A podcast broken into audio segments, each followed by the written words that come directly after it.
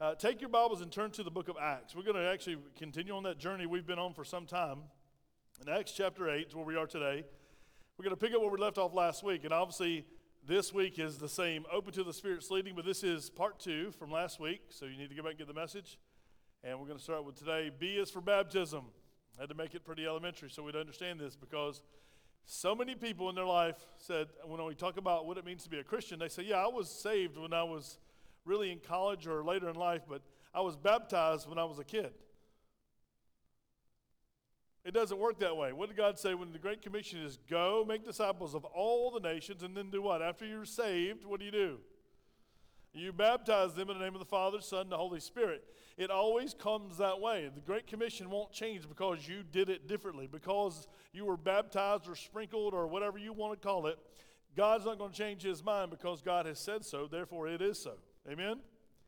So we adjust to God. He, did, he never adjusts his ways to us. So if you have a copy of today's notes and you'd like to take notes, or if you don't have a copy, raise your hand. I lacked faith and only made 75. So thank you so much, uh, Mr. Uh, listen, the Medici's been walking around like trying to, he's giving out flying papers like he's selling the newspaper. Thank you for doing that for me.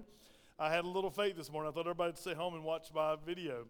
Um, let's take our uh, Bibles to Acts chapter 8, and we're going to pick up in verse 26, and we're going to read through verse 40. Let's read together. Now, an angel of the Lord spoke to Philip, saying, Arise and go toward the south along the road which comes down from Jerusalem to Gaza. This is the desert. And I told you last week I made up South Desert Road. That's where he was at. So he arose and he went, and behold, a man of Ethiopia, a eunuch of great authority under Candace, the queen of the Ethiopians, who had charge of all her treasury, had come to Jerusalem to do what? What was his main purpose? To worship. He's coming to town to worship under the Old Testament method. You understand? He has the book of Isaiah. We know he has some scrolls. He's a wealthy man. He has some Old Testament scriptures, and I believe he's an Ethiopian Jew. Some people say he's a, a convert, a proselyte. A, a, what some some say he's just straight up Gentile coming into town. But he came to town to worship. So I believe he's actually a believing Jew of the God of the Old Testament. He's going to be introduced to his Redeemer, his Messiah. Let's, let's keep on. Verse 20. He was returning and sitting in his chariot. He was reading Isaiah the prophet. Then the Spirit said to Philip, Go near and overtake this chariot. So Philip ran to him and heard him reading the prophet Isaiah and said, Do you understand what you're reading? And he said, How can I understand unless someone guides me? And he asked Philip to come and come up and sit with him. The place in the scripture which he read was this He was led as a sheep to the slaughter, and as a lamb before its shearer is silent, so he opened not his mouth. In his humiliation, his justice was taken away. And all who declare his generation, for his life was taken from the earth. That's Isaiah 53, 7 and 8. So the eunuch answered Philip and said, I ask you, of whom does the prophet say this? Of himself or of some other man? Then Philip opened his mouth, and beginning at this scripture, Isaiah 53, he preached Jesus to him. Now, as they went down the road, they came to some water, and the eunuch said, See, here is water. What hinders me from being baptized? Then Philip said to him, If you believe with all of your heart, you may. And he said, I believe that Jesus Christ is the Son of God. So he commanded the chariot to stand still, and both Philip and the eunuch went down into the water, and he baptized him. Now, when he came up out of the water, the Spirit of the Lord called Philip away, so that the eunuch saw him no more. So, and he went on his way rejoicing. So Philip was found in Azotus, and passing, or Ashdod, if you have a new translation, that's the same place. And passing through, he preached in all the cities till he came to Caesarea. Now, we're going to see some things in the Word of God today. And y'all, listen, I haven't watched much news in the last week and a half.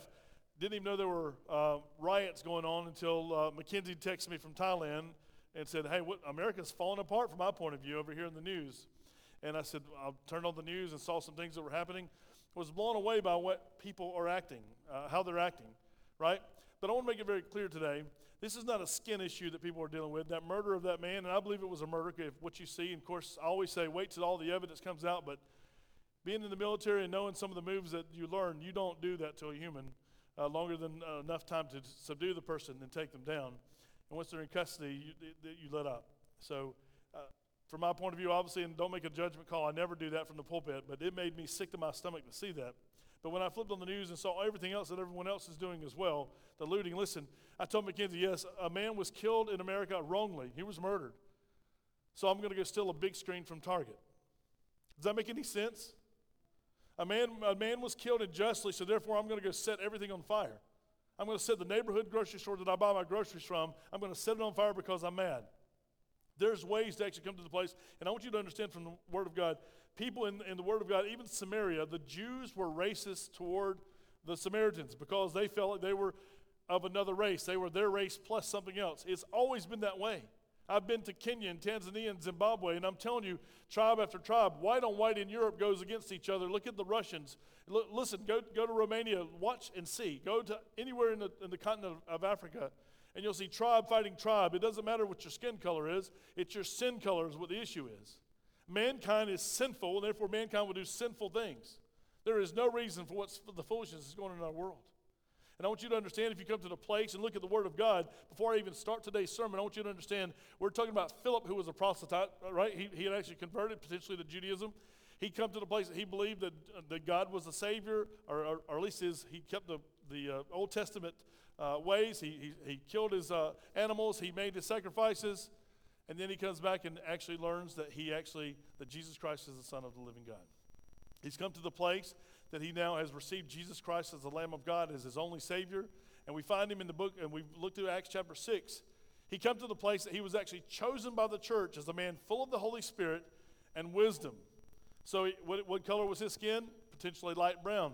What color is this, this eunuch? Do you know this Ethiopian? His skin was a darker brown or black. We come to the place and we even see it, and we'll get into Romans in just a little bit. Paul's coming to town, right? Saul's going to be converted, and we're going to see some Romans saved, and we're going to see some white people saved. And we go back all the time to the place, no matter who we are, no matter what our stripe is, no matter where we're from, no matter what team we hail from, we come to the place who's our grandpa? Who's your greatest grandpa? Back, as far as you can remember. It's Adam. And your greatest grandma is Eve. There is one human race. God just had a variety of colors that He chose to put in all of us. We're all the same human. If you come to the place and see, through the eyes of God, He sees one man, one woman. There's one, one humankind. We're, we're just vastly different. Look to your left and right and see if God didn't have a sense of humor and creativity, right? Look around.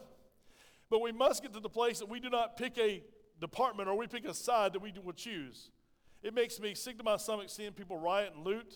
It makes me sick to my stomach that uh, uh, white kids get on and talk about white privilege. They don't have a clue. That problem is they are white privilege, right? I call this the plastic generation. Put a little heat to them and they'll melt. They got everything's perfect. Everything's picture perfect. The jeans are ripped just right. The hair's cut just right. Style just right. Your pierced tattoo just right. Everything's just right until the heat comes on and this, this generation melts. It, you know why the problem is? It's their father and their mother did not teach them how to be men and women of God. They taught them how to be consumers of everything that the world offers is the problem. Think about Philip. What if Philip comes to the place, Lord? You want me to listen? You've already run me out of Jerusalem. I've already been up to Samaria those people. And my mom and dad said, Don't mess with those people. And now you want me to go just some random place on South Desert Road. It's 50 miles from Jerusalem all the way down to Gaza. And you just want me to take a walk and somehow do your bidding and do your duty somewhere on that road? I've got to come from Samaria, so it's going to be about 60 miles from me. Where do I meet this guy? Where do I meet this person? Go. Go. Where do I go? South Desert Road.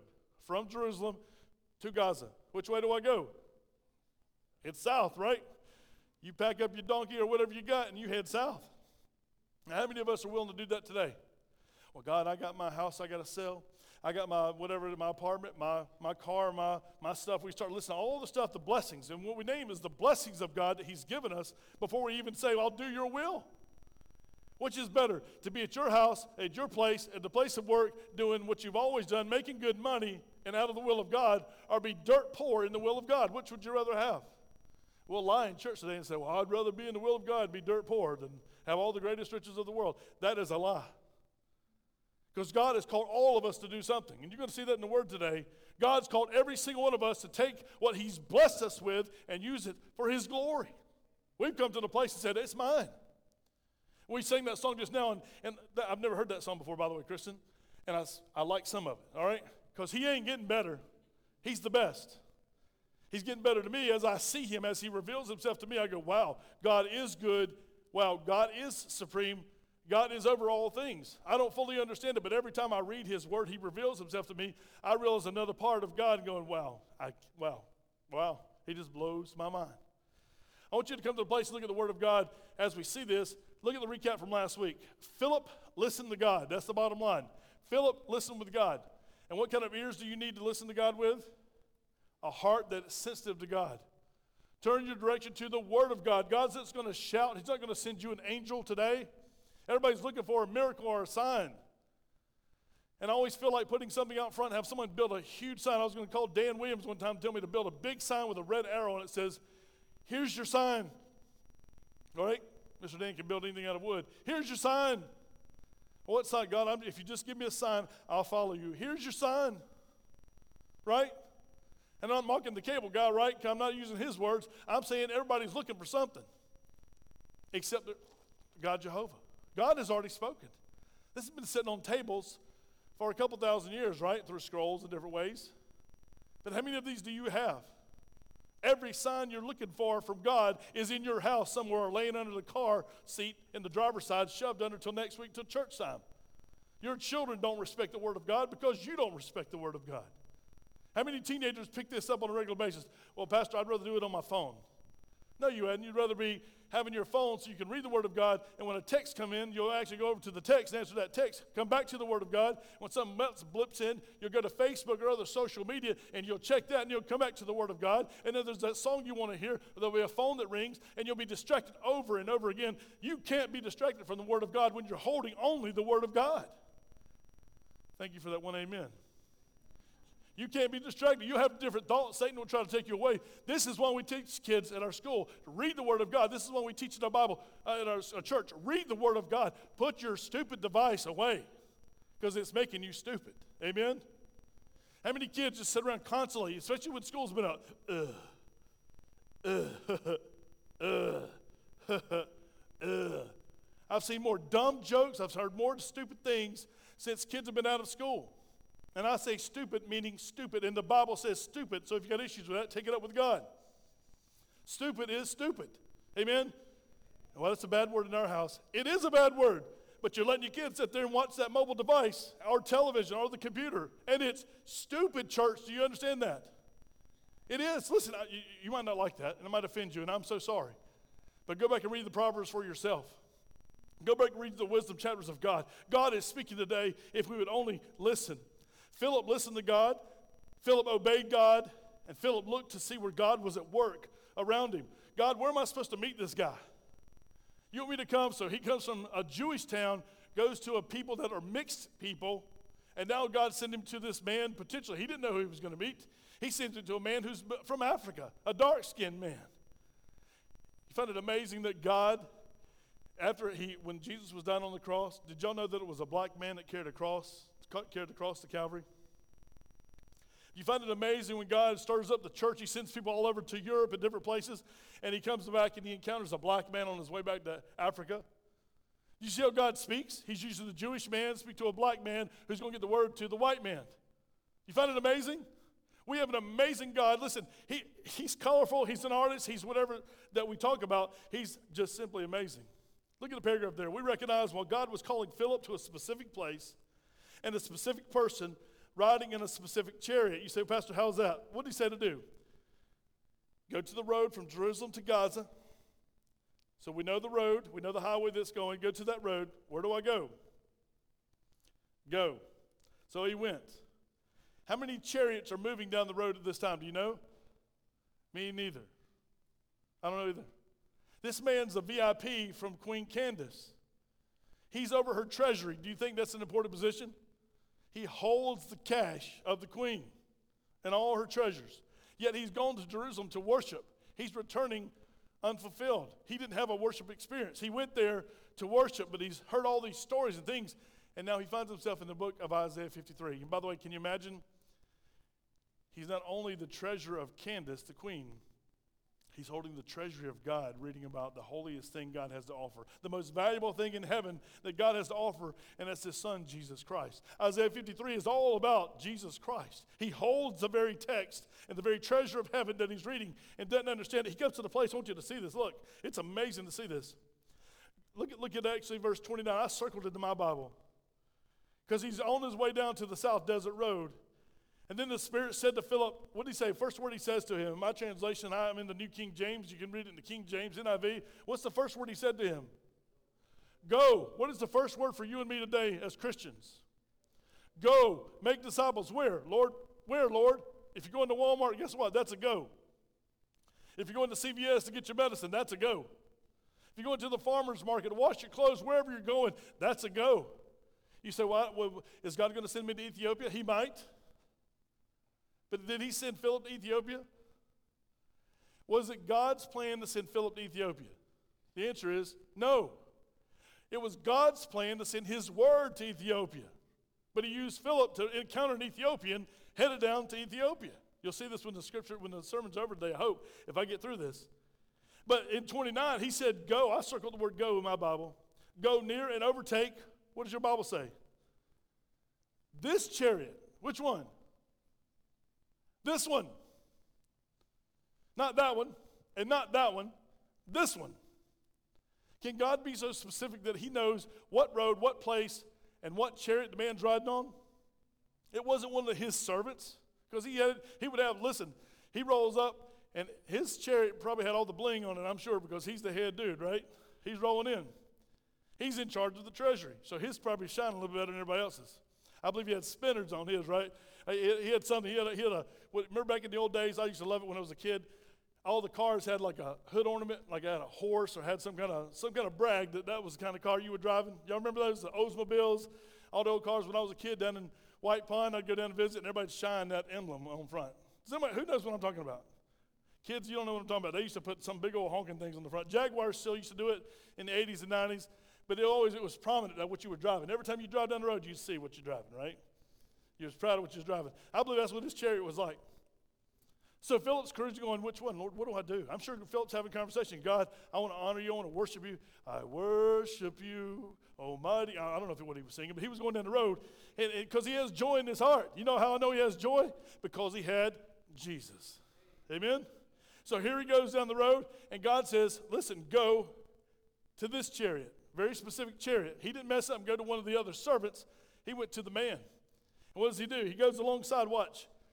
So Philip ran to him and heard him reading the prophet Isaiah and said, Do you understand what you're reading? What an insult that would be for prideful people, especially prideful Americans today, don't it? Don't. Everybody thinks we know everything, don't we? Right? We think we know everything. Yeah, my English is terrible, I know. We think we know everything. We don't want anybody to tell us what to do. We always got to say in America, fake it to you. Come on, fake it to you. That's what a lot of people are doing. You can't do that with God. He don't want no fake. He wants to actually to make make disciples of Jesus Christ, right? There's no faking in that. Place of scripture was Isaiah 53 and verse 32. You see that verse 33. He still reads in Isaiah. So the eunuch, and what is the eunuch? It's just a simple man, and, and this is I know there's kids in here, but it's a true surgery. There's a man who was castrated. Most kingdoms would do this. They would have a, a eunuch, they would have multiple eunuchs, they would actually stop them from reproducing. So they couldn't be fathers, and they couldn't actually go and actually mess with the kingdom. They couldn't set up their own uh, kingdom. So a eunuch was a single person who was either made single. The Bible says a eunuch is made single by mankind. A king or someone in authority would make someone single. By the way, they couldn't have children. Either man made them a eunuch. God often makes people a eunuch. And yet come full circle, and sometimes it says even man himself can make himself a eunuch to the service of God. Come to the place and who made this eunuch a eunuch? I would say probably Queen Candace and her royals made this man a eunuch because she saw something in him that she trusted, but at the same token, she made sure she, that she trusted him, right? We don't like to talk about that, do we? Mankind has always done evil things since the days long past and then the days far into the future as God tarries. This man was set aside. He was an important man. He come to the place that he was worshiping. Listen, if you're single today, you praise God for that. It could be that God has set you apart to be single to do His work. It could be God's wait, making you wait so that one day, when that day comes, He's got that bride prepared for you, or that groom prepared for you. He's got that man or woman prepared for you. Listen, if you're a woman, by the way, He's got a man prepared for you if He's going to give you one. And if you're a man, He's got a woman prepared for you. Amen? There is no man for man, woman for woman. Listen, that's foolishness and sin from mankind. Amen? Yeah, amen? You don't have to like that today. Our culture hates that statement, they'll come to the place, they might even cut us off social media, but we're going to preach the Word of God. God ordained that there be one man with one woman for life. That was His plan. There's other options when people die. We know those times of remarriage. We know there's all those different things, but there was one man for one woman. That was God's design. You say, what about King David? Did he have trouble with all those women? Was he a good dad? He was a terrible father. Go back and read. His family was all messed up. How about King Solomon? Supposed to be the wisest man. Now, I believe the word of God because he was wise in a lot of ways, but he married a thousand women and concubines. God bless his soul, right? I don't think that was a wise choice. And we know it wasn't because it led him astray. The women, every woman that he married, led him far from God, right? That was outside the Jewish uh, uh, faith. You come to the place, look at Abraham. Was he a perfect man? The answer is no. And you come to the place, and, and if you read past Sarah or Sarah, you find that Abraham remarried. Abraham was, he was a stud, but he, uh, he, he, he had all kind of different faults. Listen, Abraham was a liar, but he, we sing, sing, we teach our kids, Father Abraham had many sons. I don't know where the daughters are, but the daughters are in that song somewhere, right? We still sing it today and teach our kids because we go back and say that's the, that's the root of our faith. We're grafted into the Jewish family, all of us, because it was God's plan. Let me go down this and show you this. He was also preparing that specific person, that's the Ethiopian eunuch, and to receive his wonderful message of salvation in Christ alone. That is our message for today. It is only through Christ alone. There's no good works to get to heaven. There's nothing you can do to get to heaven except receive Jesus Christ as your personal Lord and Savior for the salvation and the forgiveness of your sins. Listen, you come to the place, He has to forgive you. He makes you white as snow. I want you to see these top 10 things that we come up with from the Word of God here. Salvation is God's business. He sets the standard by which all people must be saved. Is that true? John 14, 6, he says, I am the way, the truth, and the life. No man, no woman comes to the Father except through me. That's God's standard. That's God's way. We can't, you say, well, I don't like that. I, I wish there were other ways. Take your wishes and compare them to Scripture, and what do you do? Toss your wishes, right? Anybody pitched a penny before in a well? Or pitched it in, a, in a, some kind of holding place? When you pitch that penny, what have you done? You've wasted a penny. That's exactly right. You've lost one cent. Don't waste your money. Don't waste your time. Don't waste your what ifs. Don't waste your I wishes. Come to the place, Psalm 37 4. You know what it says? Delight yourself in the Lord, and He'll give you what? The desires of your heart. You say, well, what if I desire? I've been desiring a Porsche for a long time, realizing God didn't want that. When I found out how much a, an oil change was and how much uh, it cost to change the spark plugs in it, my desires changed drastically quickly. But I always thought they were fast.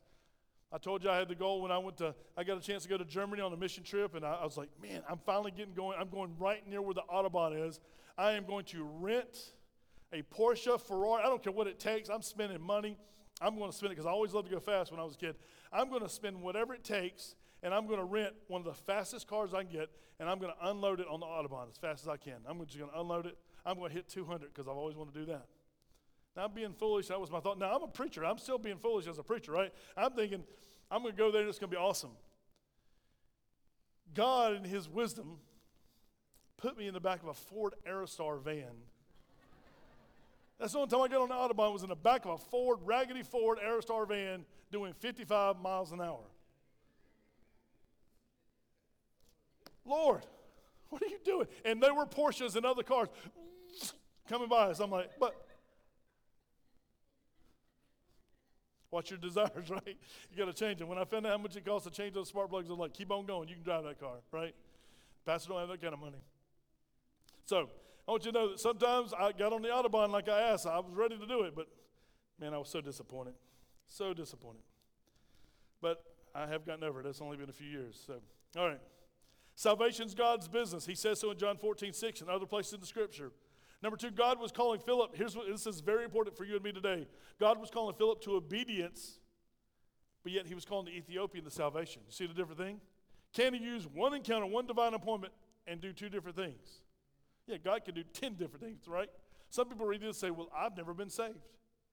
God could be calling Philip to obedience, the Ethiopian to salvation, and be speaking to me and you or thousands of people around the world with that same scripture and bring people to repentance. Do you see what God does? Because He's above all things. His ways are higher than our ways, His thoughts are higher than our thoughts.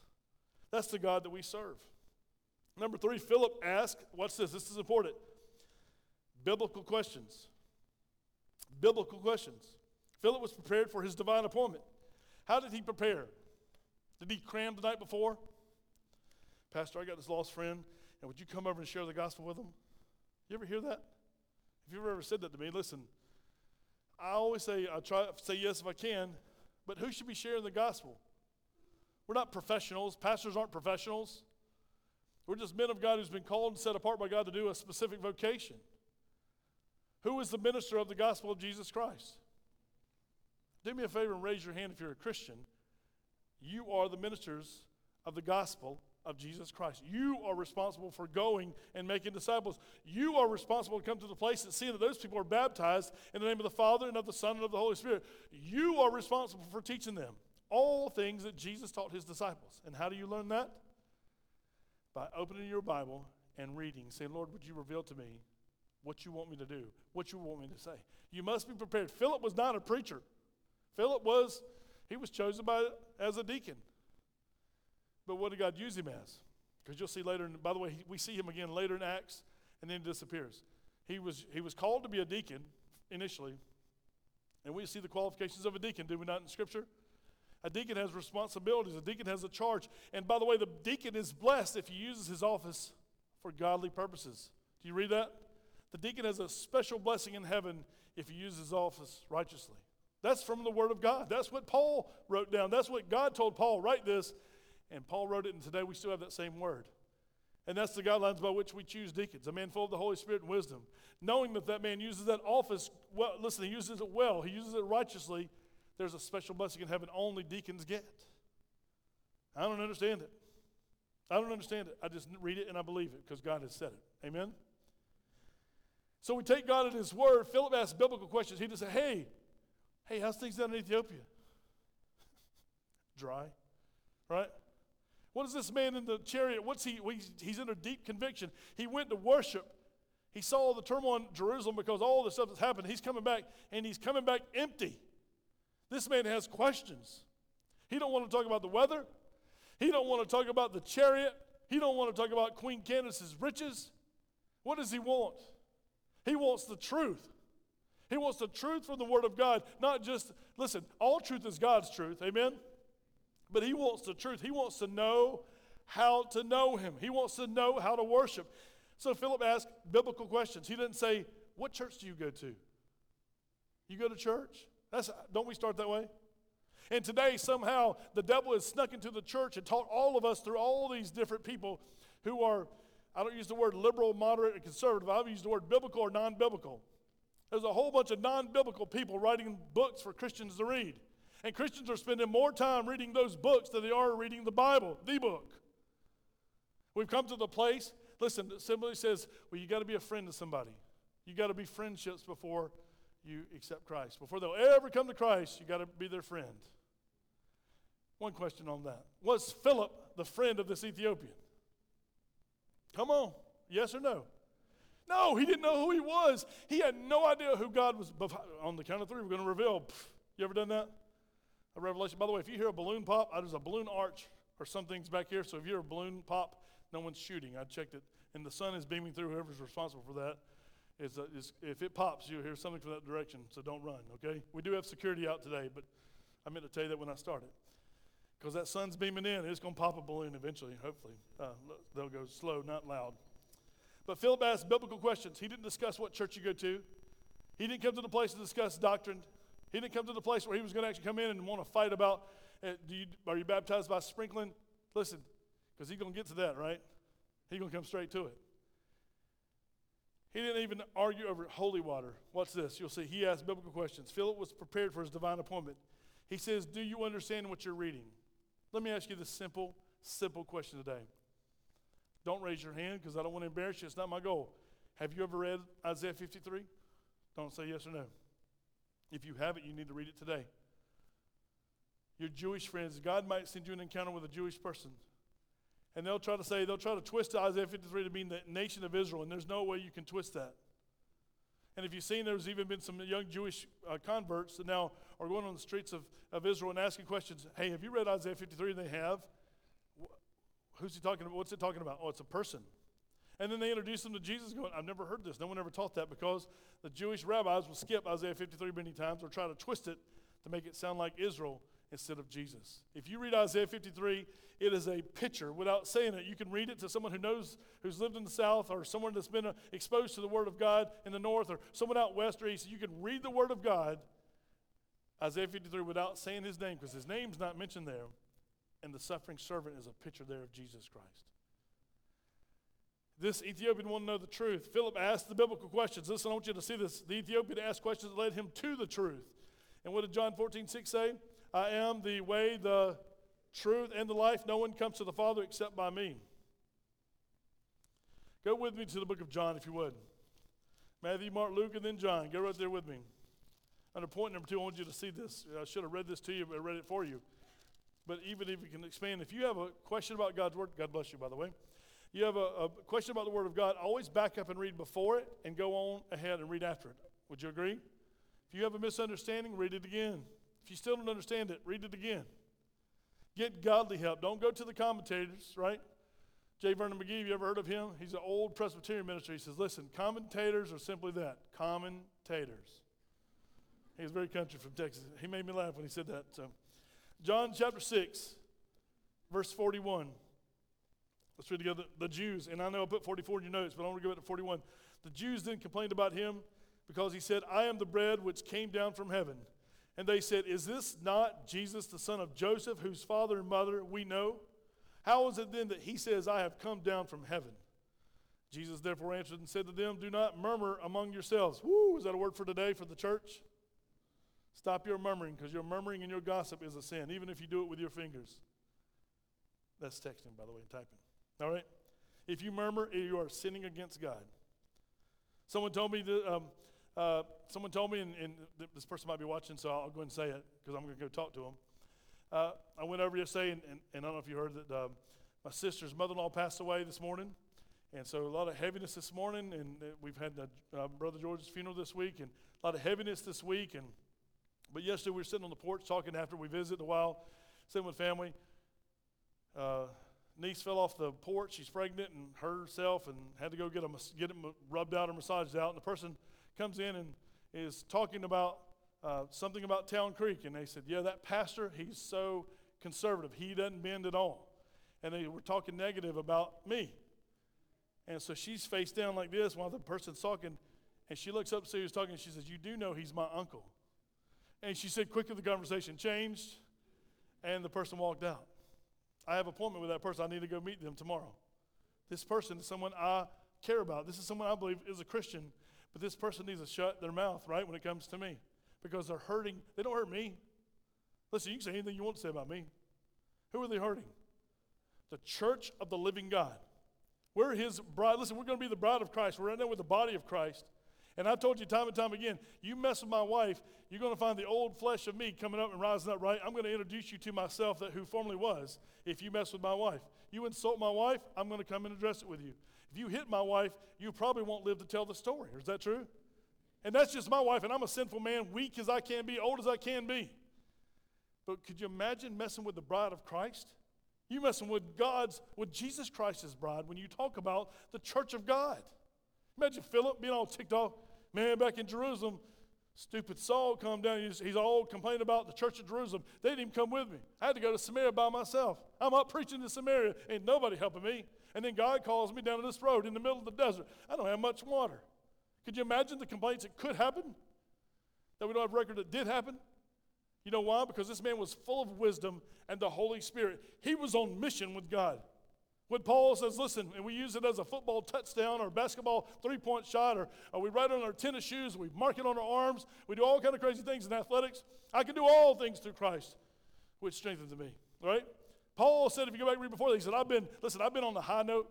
I've lived a high life, and I've lived with I had nothing. I had nothing. But I can do all things through Christ, which strengthens me. You see the difference in context? No matter if it's good in life, it's poor in life. With Christ, you can do all things. Not score a touchdown and say, hey, look, Philippians 4.13 or Philippians 4.13.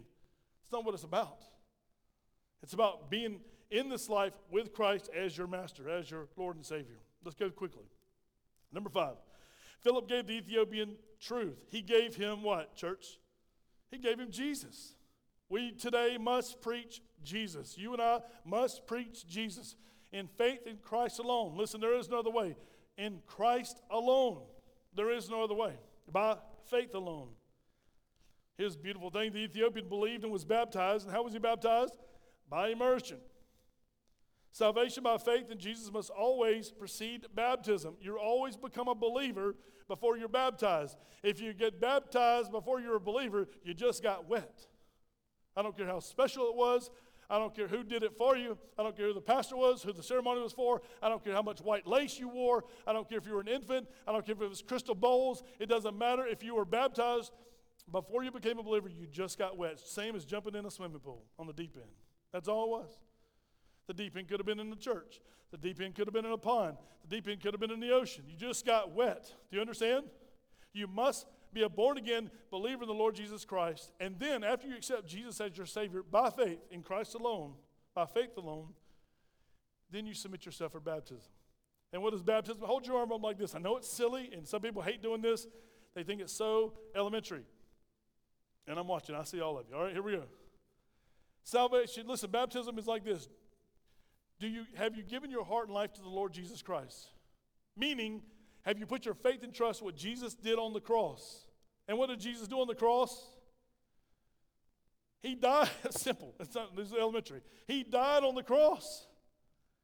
And when he died on the cross, he really was dead. We used to say when we were kids, he was dead dog dead, okay? You understand what that means? He was dead.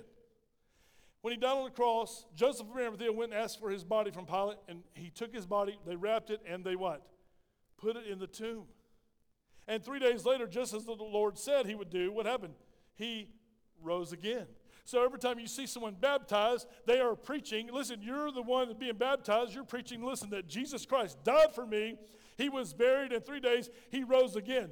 He has eternal life. Therefore, I have eternal life because my faith and my trust is in Christ alone. Amen? It's a beautiful picture of his death, burial, and resurrection. Same as the Lord's Supper. When we take the Lord's Supper, what are we doing? Do this in remembrance of me. What do I remember he did? I remember he died on the cross. His blood was spilt for my transgressions. His body was broken, right? For my sins. Every time I take the Lord's Supper, every time I take that small cup, every time I take that cup, it reminds me that Jesus died for me, that Jesus rose from the dead, he's alive today. It also does one more thing. It reminds me he's coming back again. Amen. By the way, I point that way because that's the eastern sky, and that's where he's going to split the eastern sky. He's coming back again, church, and I think it's soon. I'm excited. This kind of gets me really going, if you know what I mean. Number seven, after baptizing Ethiopian, Philip was called away by the Holy Spirit to his next God assignment. Here was his assignment. Not just was it the, the Ethiopian, what was it, Philip's assignment? Let's think through them. Hmm. Number one, do y'all know from your Bible history or just what we preached, if you've been here, what was his first assignment that we have record of? Somebody know? Shout it out if you know. It was a food fight in the church. True? Acts chapter 6. The hometown Jews and the out of town Jews that were coming back home, there was a complaint. You're not feeding our widows like you're feeding your widows. And we all the same people. Y'all ever seen a food fight at church? As a pastor, you see a lot of it. Back when we used to have uh, uh, uh, potluck dinners, I used to let people, they'd always want to fix my plate. And if you ever let senior adult ladies fix your plate, that's why preachers are fat, especially in the Baptist church. Because if, if somebody, they'll give me a little bit of Miss Esther's food because they don't like Miss Esther as good or they think it's better, right? And give me a whole heaping of their food because their food tastes a whole lot better. But then somebody else comes and says, No, you didn't try my food. And they'll scoop out something and put on my plate. By the time I walk down the place, it's like, My goodness, the pastor is just a slob. He's overeating everything. It's because people put food on my plate. I've instructed my wife if we ever go somewhere to eat, you fix my plate. And even she's overdone it time or two, right? Because she knows so and so made this. And, and people always say, well, I made that green bean casserole. Like it's from heaven or something, okay? Look, we have good food, right? I understand good food. I love good food. But if I don't want green beans, by the way, I can I just make an honest statement for everybody? I despise green beans. and for some reason, I get green beans with every meal, and everybody puts green bean casserole. Just, green beans are just one of those food groups that I just wish didn't exist. I had to pick green beans when I was a kid on my hands and knees for a long, long time. I don't know if that's what it is. And rice, white rice. I just got, I'm just come. I'm just confessing. We're not Catholic, but I'm confessing. I can't eat green beans and rice. I will eat them if I have a lot of gravy, okay? I'll just, if I cover them with gravy, don't be insulted. But anyway, I, am digressing, but I want you to know the truth. after ba- uh, baptizing, number seven, after baptizing the Ethiopian Philip, he was called away by the Holy to his next God assignment. His first assignment was a food fight there in Jerusalem. Separate the, the widows, don't let the widows get in the fight. Feed them, feed them. That was his first assignment, right? Because he was a man full of the Holy Spirit and wisdom. His next assignment was what? Pack it up, here we go. Saul came to town and messed everybody up. Saul was killing people, arresting people. Stephen got uh, martyred, and then he shot up to Samaria. It was dispersed by God. God sent him from Jerusalem, food fights, up to Samaria to preach the word of God. Now God's sending him down to the road on South Desert Road. He didn't know he was going to find this Ethiopian eunuch, but that's what his job was. Look what Philip did. One man. And by the way, some of your Bibles, just double check it. Because you know there was there's four Philips in the Bible if you look. Two of them were king's sons. They were bad guys. They were not good guys. All right, two Philips. Philip the apostle, there was an apostle named Philip, and Philip the evangelist slash deacon. That's how we differentiate in the church who we're talking about. Some of your Bibles will tell you this was Philip the apostle. This was not Philip the apostle. This was Philip the deacon, okay? I read Wendy's, my wife's Bible. She has a women's Bible study. Popped it up this morning, just going to read different things as I got started this morning. And the commentary said it was Philip the apostle. And I'm like, oh, that's not right. So make sure you, you know this, okay? This is Philip, the, the deacon evangelist that's down preaching. So his assignment went from Jerusalem, Samaria, all the way down. If you, if, this is terrible geography. Jerusalem's always up, Samaria's here, here, and he went down to Gaza. Now you're going to see he goes up the coast. Watch this. Number eight. The Ethiopian went home what? Rejoicing. This is so key. Joy comes when people have a personal love relationship with the Savior, Jesus Christ. Joy comes when you have a personal love relationship with the Lord Jesus Christ. You see people like this all the time? It looks like my pastor used to say he's recovering from hookworm disease. Where's the joy? That's what you got to ask. I've got the joy, joy, joy, joy down in my what? Why? You come to the place, it's because of Jesus. That's where we get the joy from. The Ethiopian, he's He's stoked. He read Isaiah 53. The word of God was implanted on his heart. He was drawn to God. By the way, I didn't finish reading John 6, but this is where the point comes from verse 44. No one can come to me unless the Father who sent me draws him, and I will raise him up at the last day. You will not come to Jesus on your own. You will only come to Jesus when he draws you to himself. What drew this Ethiopian eunuch to, himself, to Christ? It was the Spirit of God working with the Word of God. You see the two? The Spirit of God and the Word of God. Sometimes in the church, we're careful. If we're not careful, we emphasize the Word and get all legalistic. In some churches, uh, they emphasize the Spirit and get all crazy, right? Like the Corinthian church. It was a crazy, chaotic church. Take the two together. The Spirit of God and the Word of God leads us to faith in the Son of God so that we might bring glory to God the Father. Do you understand? That's how it works. It's elementary. Number nine, Philip traveled north he packed his bags. Where'd he go? The Spirit took him to Azotus or Ashdod, if you, if you read in your Bible. Philip traveled north. He started at Gaza, and he goes up the coast all the way to Caesarea, if you read the Word of God there. He moves north up the Mediterranean coast. He preached Jesus all the way. And then number 10, the Ethiopian traveled. Which way did he go? He went south and preached Jesus of Isaiah 53 the Jesus of the New Covenant. Church history tells us he founded the Christian church in Ethiopia.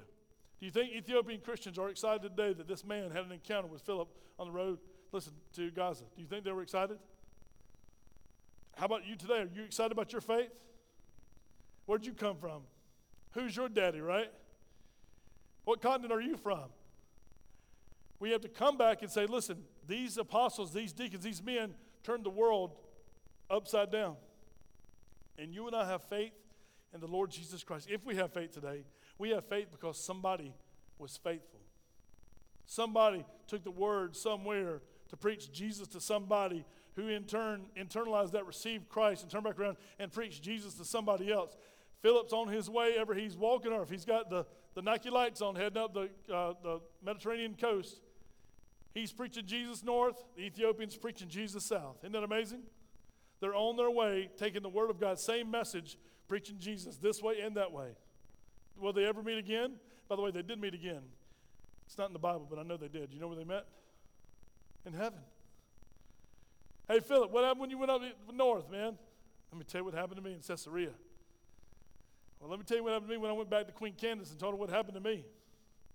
The word got out because I not only did I have the word of God, I had the riches of heaven, I had the riches of Ethiopia. People listen to me because of my position. And then after they receive Christ, it's no longer about him, it's about who? Jesus. I don't care if you're led to Christ by a rich man, poor man, woman, boy, girl, a message on TV, a track. I don't care how you come to Christ. When you come to Christ, that's part of your story, but your story is always ends with, hey, but Jesus saved me. Amen? That's the story. It doesn't matter how you come or who you come by, who, who's on the way, that faithfulness will transfer to you. Look at the last four things I want you to see. Salvation is in Christ alone, by faith alone. Get that in your heart and your head. Baptism is for believers. Baptism always follows belief in Christ. There is no other way. If you've done it any other way, you are disobedient to a holy God. Do you understand? You need to be baptized today. If you've given your heart and life to Jesus Christ, you need to be baptized. If you say, Well, I accepted Christ later in life, but I was baptized as a kid, your story is broken. That is not a biblical story. You got it backwards. You must be born again, and then you must be baptized. Do you understand? God will not change his order for you or for me. Number three, we must always look to, listen to, and obey God. Always look to, listen to, and obey God. And God is still at work around us, and we must join Him. Is that true? He's at work today, church.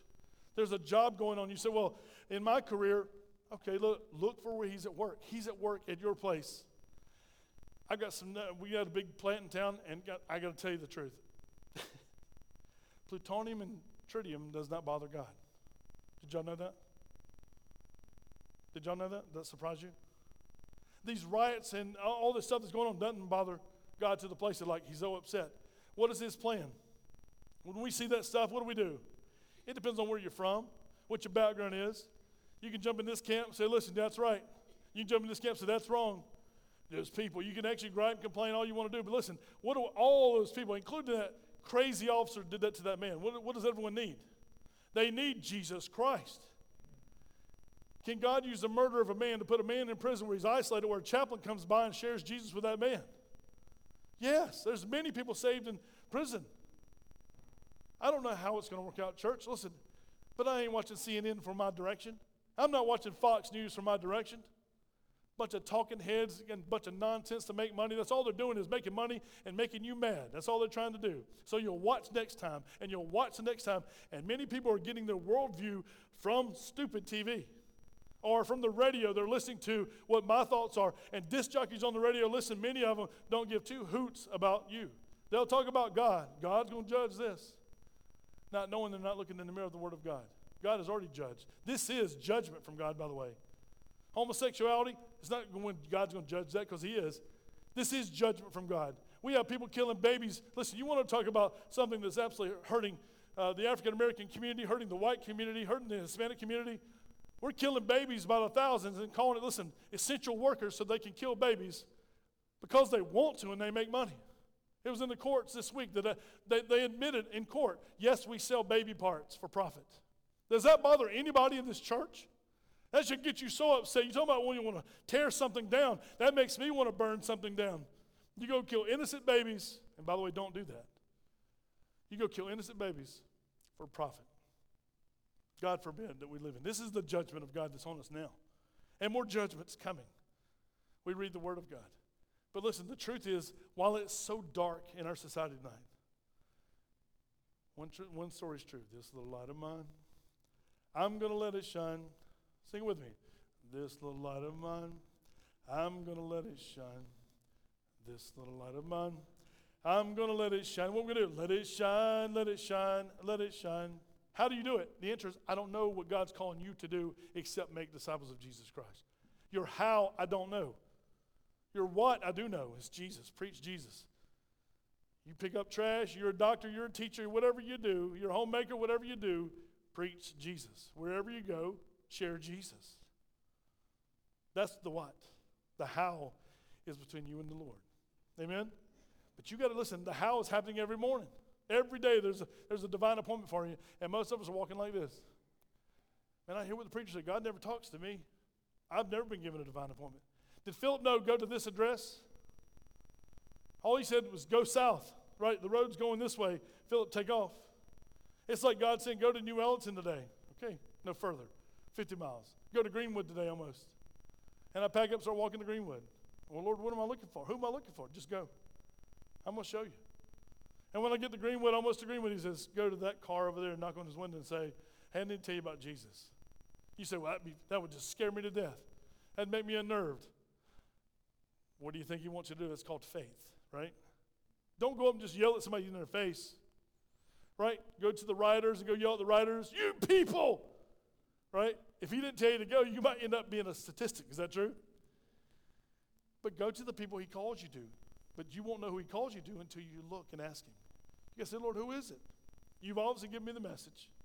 And by the way, go home and read Isaiah 53. Don't get caught this week without Isaiah 53 in your heart because I'm telling you, the devil will twist this around and try to send you a Jewish person to say, Who do you think you are telling that Jesus Christ is the only way? You can take them straight to their Bible, right? To their Old Testament, to Isaiah, and said, Who's he's talking about? Don't get caught this week without reading, reading Isaiah 53. I wouldn't leave today. I wouldn't leave church without reading Isaiah 53 if you've never read it before. You can go in the bathroom and read it quietly in case you hadn't read it and you don't want nobody else to see. But read Isaiah 53.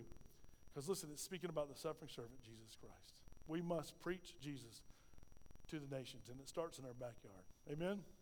Philip started where? Where did Jesus say it was going to start? You will be my disciples, my witnesses where? In Jerusalem, Judea, Samaria, and listen to the ends of the earth. You see it happening? Did he preach in Jerusalem? Did he go to Samaria and Judea? Did it, did it go to the ends of the earth through the Ethiopian?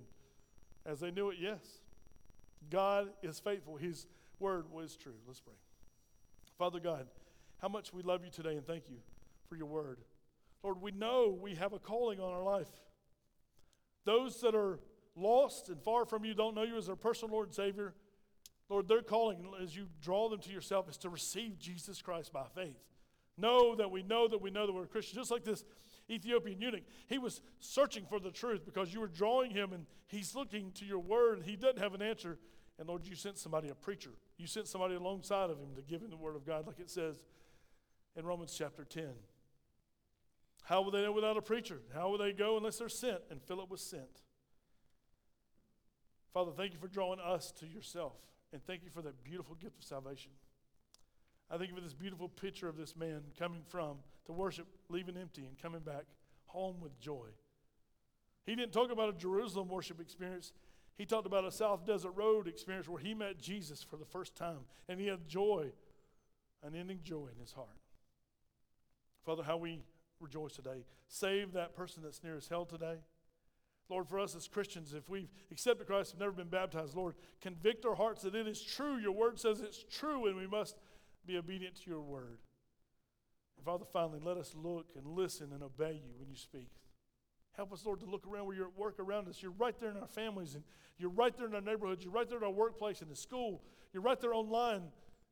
Lord, help us be faithful and bold in our faith. Father, we beg you, we pray you this.